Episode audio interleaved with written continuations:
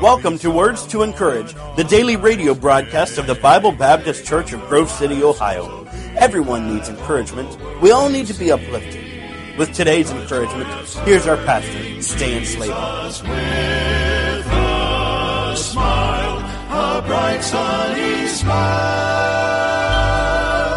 Welcome to Words to Encourage. This is the daily radio broadcast of the Bible Baptist Church. We're located in Grove City, Ohio, and I'm Brother Slaybaugh. Well, good Monday to you. How was church yesterday? My, what a wonderful Lord's Day we had. It was I Love My Family Sunday. We had evangelist Ben Burks and his wife Wendy with us, and boy, the Lord gave us a great, great Lord's Day. And uh, wonderful, wonderful preaching, uh, decisions made for Christ, and uh, just a great spirit, and pictures taken of family families, and what a what a wonderful day. God met with us, and I hope God met with you where you were, and that you were in your place, and that you were a blessing to your church and your pastor, and that it was a great Lord's Day for you as well. And now we move on to the last few days of February. Got an extra day this year. It's leap year, so we go through Thursday the 29th, and then we turn the calendar to March. And boy, it's feeling like spring as we head into this week, and uh, weather warming up to 60, and uh, boy, that'd be wonderful. Maybe old Hog was right after all, and uh, that's okay with me. I'll take the early spring. But listen, if your Bible's nearby, pick up Luke 15. This is a familiar passage to us. It's what's been known as the, the, the prodigal son. Uh, prodigal means wasteful and uh, it it begins uh, all the way in verse 11 of chapter 15 when it says he had two sons and of course I'll read a little bit of this it says the younger of them said to his father father give me the portion of goods that falleth to me and he divided unto them his living and not many days after, the younger son gathered all together, took his journey into a far country, and there wasted his substance with riotous living. And when he had spent all, there arose a mighty famine in the land, and he began to be in want. And he went and joined himself to a citizen of that country, and he sent him into his fields to feed swine. And he would have fain filled his belly with the husk that the swine did eat, and no man gave unto him. And when he came to himself, he said, How many hired servants of my father's have bread enough and to spare, and I perish with hunger? I will arise and go to my father, and will say unto him, Father, I've sinned against heaven and before thee. I'm no more worthy to be called thy son. Make me as one of thy hired servants. He arose and came to his father. But when he was yet a great way off, his father saw him, and had compassion, and ran and fell on his neck and kissed him. And the son said unto him, Father, I've sinned against heaven and in thy sight, and am no more worthy to be called thy son. But the father said unto his servants, Bring forth the best robe, put it on him, and put a ring on his hand, and shoes on his feet, and bring hither the fatted calf, and kill it, and let us eat and be merry. For this my son was dead, and is alive again. He was lost, and is found.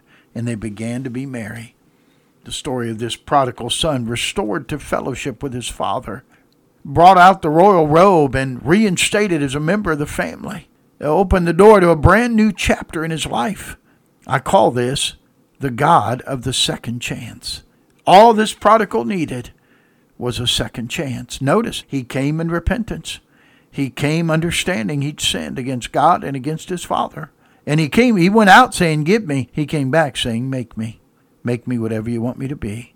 Make me. Mold me. Make me after thy will. I think of the Garden of Eden. Adam and Eve disobeyed God, sinned, and God had to banish them from the garden. He had told them, In the day you eat of that fruit, you shall surely die. Animals were killed, blood was shed, Adam and Eve were covered, and then they were put out of the garden.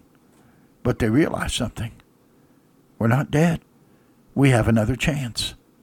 And God told them about the blood sacrifice, and they would offer blood sacrifice for forgiveness of their sin on the second chance. Abraham Leave Ur of the Chaldees. Leave your family. Well, he took his dad and Lot with him. What happened? Dad dies, and he ends up having to separate from Lot. And in chapter 14 of Genesis, God calls him again. What is that? The second chance. The second chance. Moses grows up in Pharaoh's house, comes out, sees a Israelite, a Hebrew, an Egyptian fighting with one another. And Moses rises up and kills the Egyptian, buries him in the sand. Next day, two Israelites are fighting, and Moses wants to intervene, and one of them says, What are you going to do? Kill me like you did that Egyptian? And Moses flees. He runs. Goes out to the backside of the desert, ends up working for his father in law when he sees a bush burning, and the bush doesn't be, isn't consumed. And he goes to the bush to look at it, and he hears God's voice calling to him Moses, I want to use you to deliver my people. You are my deliverer. Moses, after some arguing with God, goes and he sees the plagues in Egypt. He saw all the things that God did. He saw the death of the firstborn. He leads them out into the wilderness and he sees the, them being led by the pillar of fire at night and the pillar of cloud by day. He saw the miracle of the Red Sea as the waters parted and they went over, and then the whole Egyptian army was, was drowned in the Red Sea. He saw the manna every morning. He saw the water come from the rock. But I want to remind you, he saw all that on the second chance. The second chance. Samson was a great judge in Israel, but he sold out to a woman and breaks his vow to God, gets his hair cut, his eyes are plucked out. I'm sure he felt like a failure. That I failed in life, I failed in my mission, I failed my God.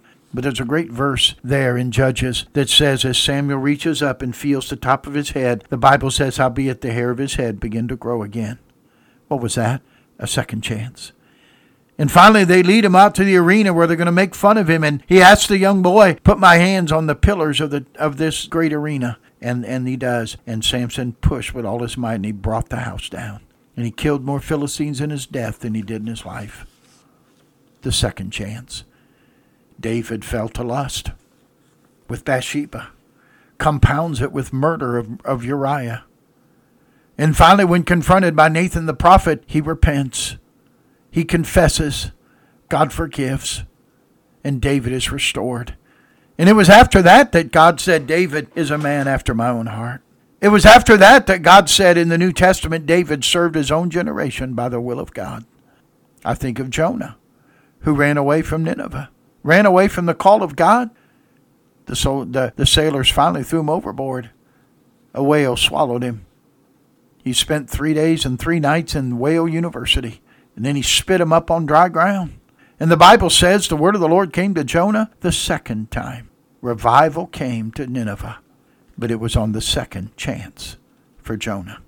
Peter's cursing, denying even knows Jesus Christ. The cock crows. And Peter goes out and weeps bitterly. He goes back to fishing. Six other men go with him. Jesus appears on the shore. They know it's Jesus. They come to shore. He's got fish cooking there on the shore. And he looks at Simon Peter and says, Simon, son of Jonas, lovest thou me more than these? He does it three times to match the three denials. And he said, Feed my sheep. Feed my sheep. He's restored as an apostle. You turn over from John to the book of Acts, and he's a leader in the prayer meeting in the early church in Jerusalem in the upper room, waiting for the promise of the fullness of the Spirit of God. And he, he's one of the preachers at Pentecost when 3,000 are saved. How did, how'd that happen? On the second chance. John Mark left Paul on the first missionary journey, Paul and Barnabas. He goes home when it's time to go again. Barnabas says, Let me get John Mark. And Paul says, We're not taking John Mark. They had a big split over John Mark, and, and Paul ended up taking Silas, and Barnabas took Mark and sailed a different direction. But later, Paul would write in Timothy, Bring John Mark, for he's profitable to me for the ministry. He's profitable to me for the ministry. A profitable companion to Paul? How? On the second chance. Book's filled with them. You know, God only has crooked sticks to use. God will use you. The Bible isn't filled with perfect people. Churches are not filled with perfect people. Pulpits are not filled with perfect people. All of us have to admit that we don't live up to the ideals and the standards of the Word of God. We are we have all failed in some way. And I would announce to you, thank God. Thank God he gives second chances. I'm not saying the prodigal son didn't go into deep sin. I'm not saying that Peter never denied the Lord. I'm not saying David didn't commit adultery and murder. I'm not saying Moses never killed a man. But I'm asking you this are your imaginations clean? Are your motives pure? Is your conduct approved of Christ? Do you use every opportunity for service? Are there any responsibilities that you neglected? Oh, the truth is, the second chance is what we all need. The lost person needs it. You may have heard the gospel before, and someone urged you to be saved, but you wouldn't. He's knocking at your heart's door again. Most people don't get saved the first time they hear the gospel. Most people heard it more than once. Why? God gives second chances. The Savior's waiting to enter your heart. Why don't you let him come in? Time after time, he's waited before, and now he's waiting again. Open the door. Let him in. You need, he's giving you a second chance. But the Christian needs a second chance. Like Peter, maybe you've denied the Lord. Oh, not, not by verbal words, but by silent actions. Maybe you felt a lust. Maybe you ran from the will of God. Maybe you've quit your service for God. I've got good news. God gives second chances. God gives second chances. There's still souls to win and lives to influence and prayers to get answered. Oh, come back to God. See what peace, what freshness, what joy, what forgiveness can bring. Begin anew. Get a new start. Begin fresh. Let me remind you what Moses did with his second chance. He became a great leader of the people of Israel. Let me remind you what Jonah did with his second chance. A revival came to Nineveh. Let me remind you what David did with his second chance. Became a man after God's own heart. Let me remind you what the prodigal did.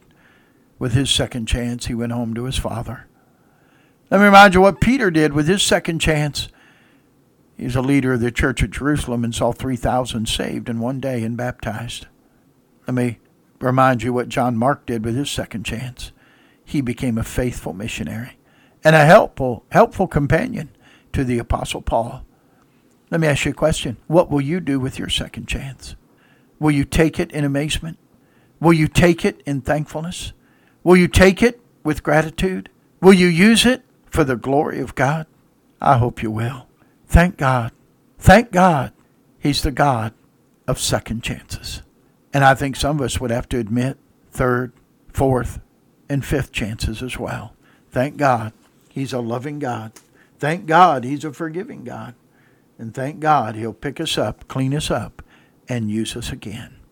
Well, He's the God of the second chance. Well, I hope you have a wonderful Monday. Again, I appreciate you listening to Words to Encourage Radio. And I want to encourage you now, uh, those of you who pray for our radio broadcast and those of you who help us financially from time to time, uh, you can give through a donate button on our website. Of course, that's through PayPal, but we also have Zelle now, Z E L L E, if you know what that is. And if you, and they don't take any percentage out. I know PayPal now takes a certain percentage, and uh, you don't have to worry about that with Zelle. And so we're set up with Zelle. If you'd like to transfer money, just designated for the radio broadcast, and we really appreciate that. And again, uh, thank you for those of you who write from time to time, who share prayer requests and blessings. Uh, we're honored to pray for your needs, and uh, we, we're uh, look forward to those kind of uh, uh, messages and emails that we can get our phone messages. And again, I pray you have a great Monday. We'll look forward to being with you again, Lord willing, on the broadcast tomorrow. And on Tuesday, I want to talk to you about an important subject except ye see signs and wonders.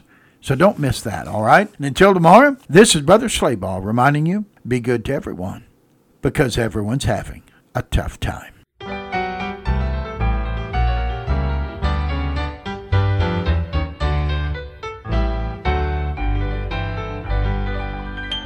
Thank you for listening today. If this broadcast was an encouragement to you, we would love to hear from you.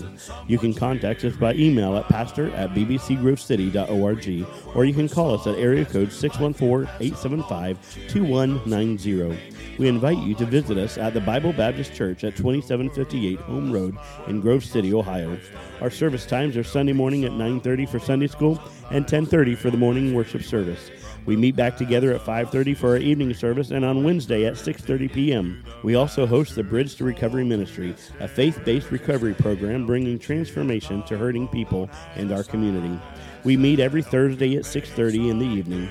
You can find more information at our website about this and other ministries of Bible Baptist Church at bbcgrovecity.org. We hope that today these were truly words to encourage. Words to Encourage is paid for by the generous members and supporters of the Bible Baptist Church in Grove City, Ohio.